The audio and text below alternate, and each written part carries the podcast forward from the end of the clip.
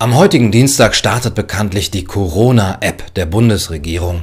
Man war hier zum Glück bedeutend schneller als beim Bau des Berliner Flughafens. Geht doch, lieber Staat, man muss nur wollen. Das Ziel der App: Kontakte von Covid-19-Erkrankten nachvollziehen, um so eine weitere Ausbreitung zu verhindern. Zur Feier des Erscheinens der Corona-Warn-App möchte ich euch einen kleinen Text vortragen. Er ist jetzt über 10 Jahre alt und stammt aus dem Buch Angriff auf die Freiheit von Juli C. und Ilya Trojanov. Das Buch, das zwischen Patriot Act und Snowden-Affäre erschien, die Älteren unter euch erinnern sich vielleicht noch, analysiert den Sicherheitswahn unserer Gesellschaft, den Überwachungsstaat und den fortschreitenden Abbau bürgerlicher Rechte. Ich zitiere aus dem ersten Kapitel, verändert habe ich nur ein paar Worte hier und dort.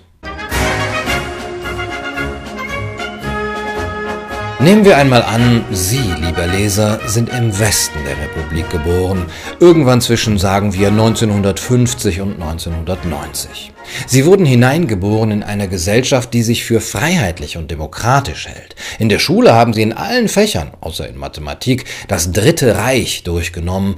Und wenn es überhaupt ein universelles Gesetz gab, dann lautete es: So etwas soll bei uns nie wieder geschehen. Nie wieder wollen wir Menschen zu Nummern machen. Nie wieder wollen wir per Kategorisierung zwischen wertvollen Bürgern und Feinden der Gesellschaft unterscheiden. Wir wollen keine Geheimpolizei, die ihren eigenen Gesetzen folgt. Wir wollen nie vergessen, was es bedeutet, wenn Menschen zu Objekten totalitärer Machtausübung werden. Deshalb, so hat man es ihnen beigebracht, müssen die demokratischen Freiheiten, die wir genießen, jetzt und für alle Zukunft vom kritischen Bewusstsein der Bürger geschützt werden. Jeder ist berufen, sich für Pluralismus und Rechtsstaatlichkeit einzusetzen und das Grundgesetz nicht nur als geltendes Recht, sondern als Wertordnung zu begreifen. Diese Lektion, meinen Sie, wurde in unserem Land gründlich gelernt. Sind Sie sicher? Nehmen wir an, Sie, lieber Leser, sind im Osten Deutschlands geboren, in einem System, das sich ebenfalls freiheitlich und demokratisch nannte, doch Sie haben staatliche Repressalien selbst erlebt. Sie haben sich gewünscht, in Ihrer Wohnung ein offenes Gespräch führen zu können, ohne die Musik bis zum Anschlag aufzudrehen.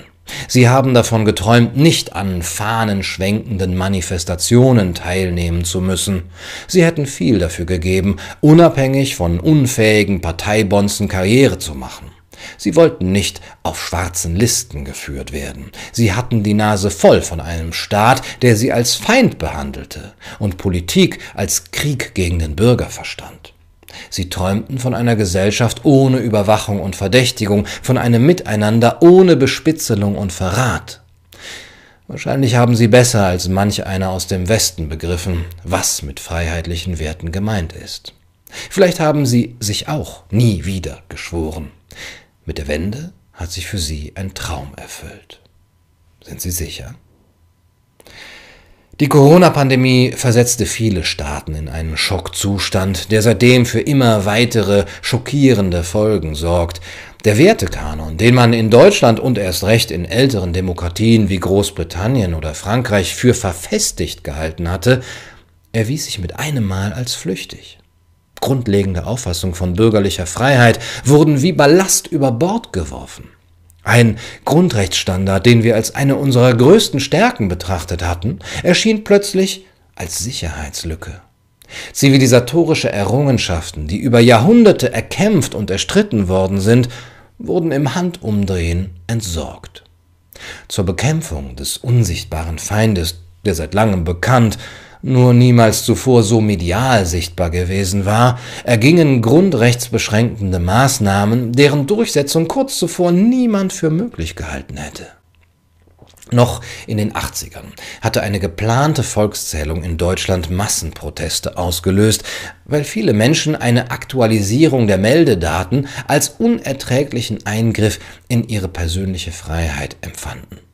4 Jahrzehnte später protestiert so gut wie niemand dagegen, dass jeder Bürger dem Staat seine Bewegungsprofile überlassen soll, obwohl es dabei offensichtlich nicht um Fälschungssicherheit von Pässen, sondern um die Errichtung einer europaweiten Datenbank geht.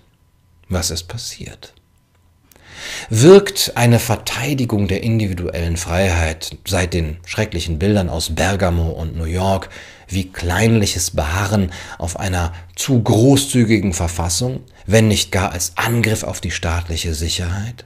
Sind prognostizierte Schreckensszenarien für die Massenmedien so viel interessanter und glaubhafter als die realen Einschränkungen unserer Grundrechte? So oder so liegt der traurige Verdacht nahe, dass es mit der Verinnerlichung freiheitlicher Ideale nie so weit her war, wie wir dachten. Die Erfolgsbilanz politischer Aufklärung nach dem Ende eines Jahrhunderts der Totalitarismen sieht trist aus. Während in den Schulen immer noch die Idee vom alten Rechtsstaat gelehrt wird, findet draußen der große Umbau statt. Dieser Vorgang umgibt sich mit einer Aura der Unvermeidlichkeit. Gutmütig wie eine Kuh schaut der Bürger den angeblich zwingend notwendigen Entwicklungen zu und käut die dazugehörigen Argumentationen wider. Anders als durch Freiheitsbeschränkungen sei Gesundheit nicht zu gewährleisten und man müsse doch solidarisch sein mit den Alten und den Risikogruppen. Unaufgelöst bleibt ein grundlegendes Dilemma, das bei ruhigem Abwägen der Sachverhalte unweigerlich zutage tritt. Kann man ein Wertesystem verteidigen, indem man es abschafft? Wer jetzt aufsteht und sagt, es reicht, ihr schlagt etwas kaputt, das sich nicht mehr reparieren lässt. Wer jetzt mit kindlicher Unschuld ausruft, der Gesundheitsminister ist nackt, der wird mundtot gemacht.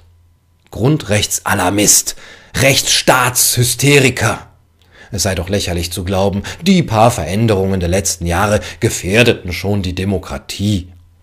Manchmal wird sogar behauptet, jene Stimmen, die vor der Überwachungsgesellschaft warnen, seien von der typischen deutschen Krankheit der Staatsverächtung gezeichnet, was die letzten 5 Jahrhunderte deutscher Untertanengeschichte auf den Kopf stellt.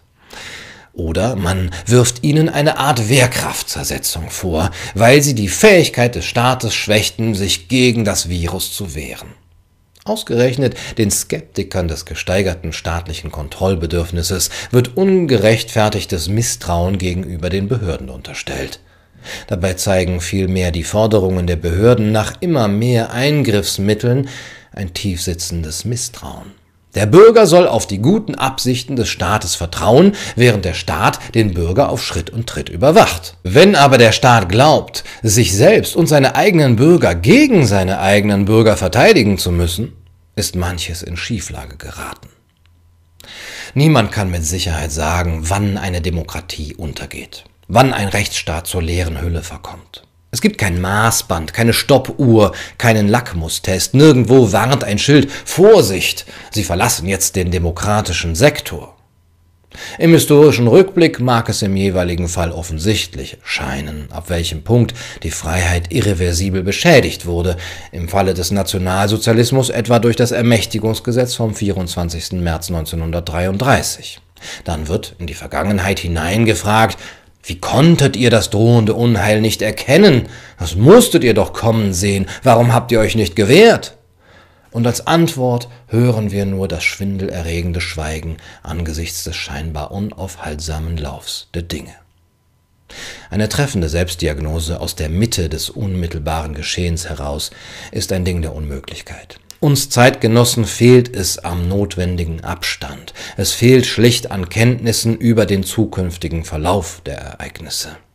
Die Folgen politischer Entwicklungen treten mal langsamer, mal schneller ein, stets aber aufeinander aufbauend, sich gegenseitig beeinflussend und daher vielschichtig. Weil sich die Freiheit eben nicht mit einem Paukenschlag verabschiedet, krankt jedes gut funktionierende System daran, dass sich seine wohlmeinenden Anhänger in falscher Sicherheit wiegen. Sie vergessen, dass sie ihre Freiheit nicht etwa vom Staat erhalten, sondern dass sie im Gegenteil einen Teil ihrer Rechte an den Staat abgeben.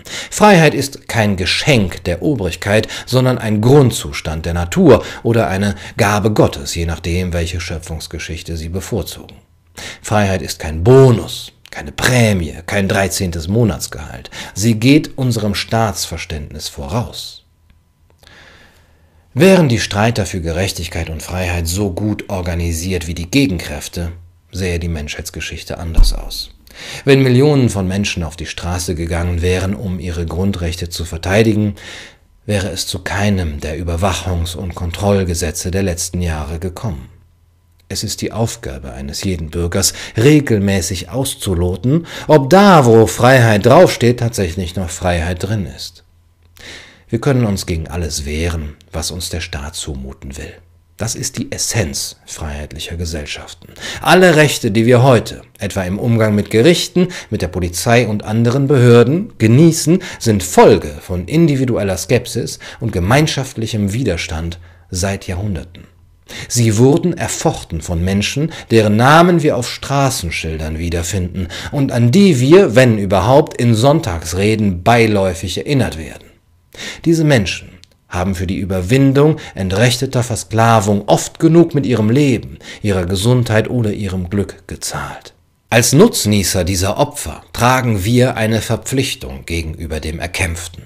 Wir dürfen uns nicht leichtfertig die Butter vom Brot nehmen lassen, nur weil sie ein Geschenk unserer Vorfahren ist.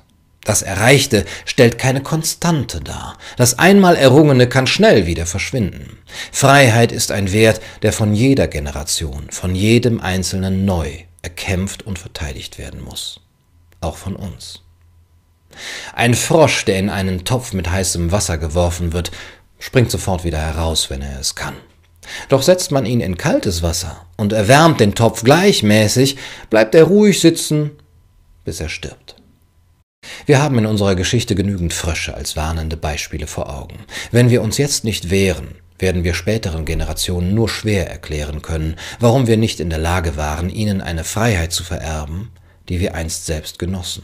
Seit unzähligen Jahren nun schauen wir wie gelähmt zu, was in und mit unserem Land passiert, während man uns einzureden versucht, die Lehren des 20. Jahrhunderts hätten im 21. Jahrhundert nichts mehr zu bedeuten. Raus aus dem Topf.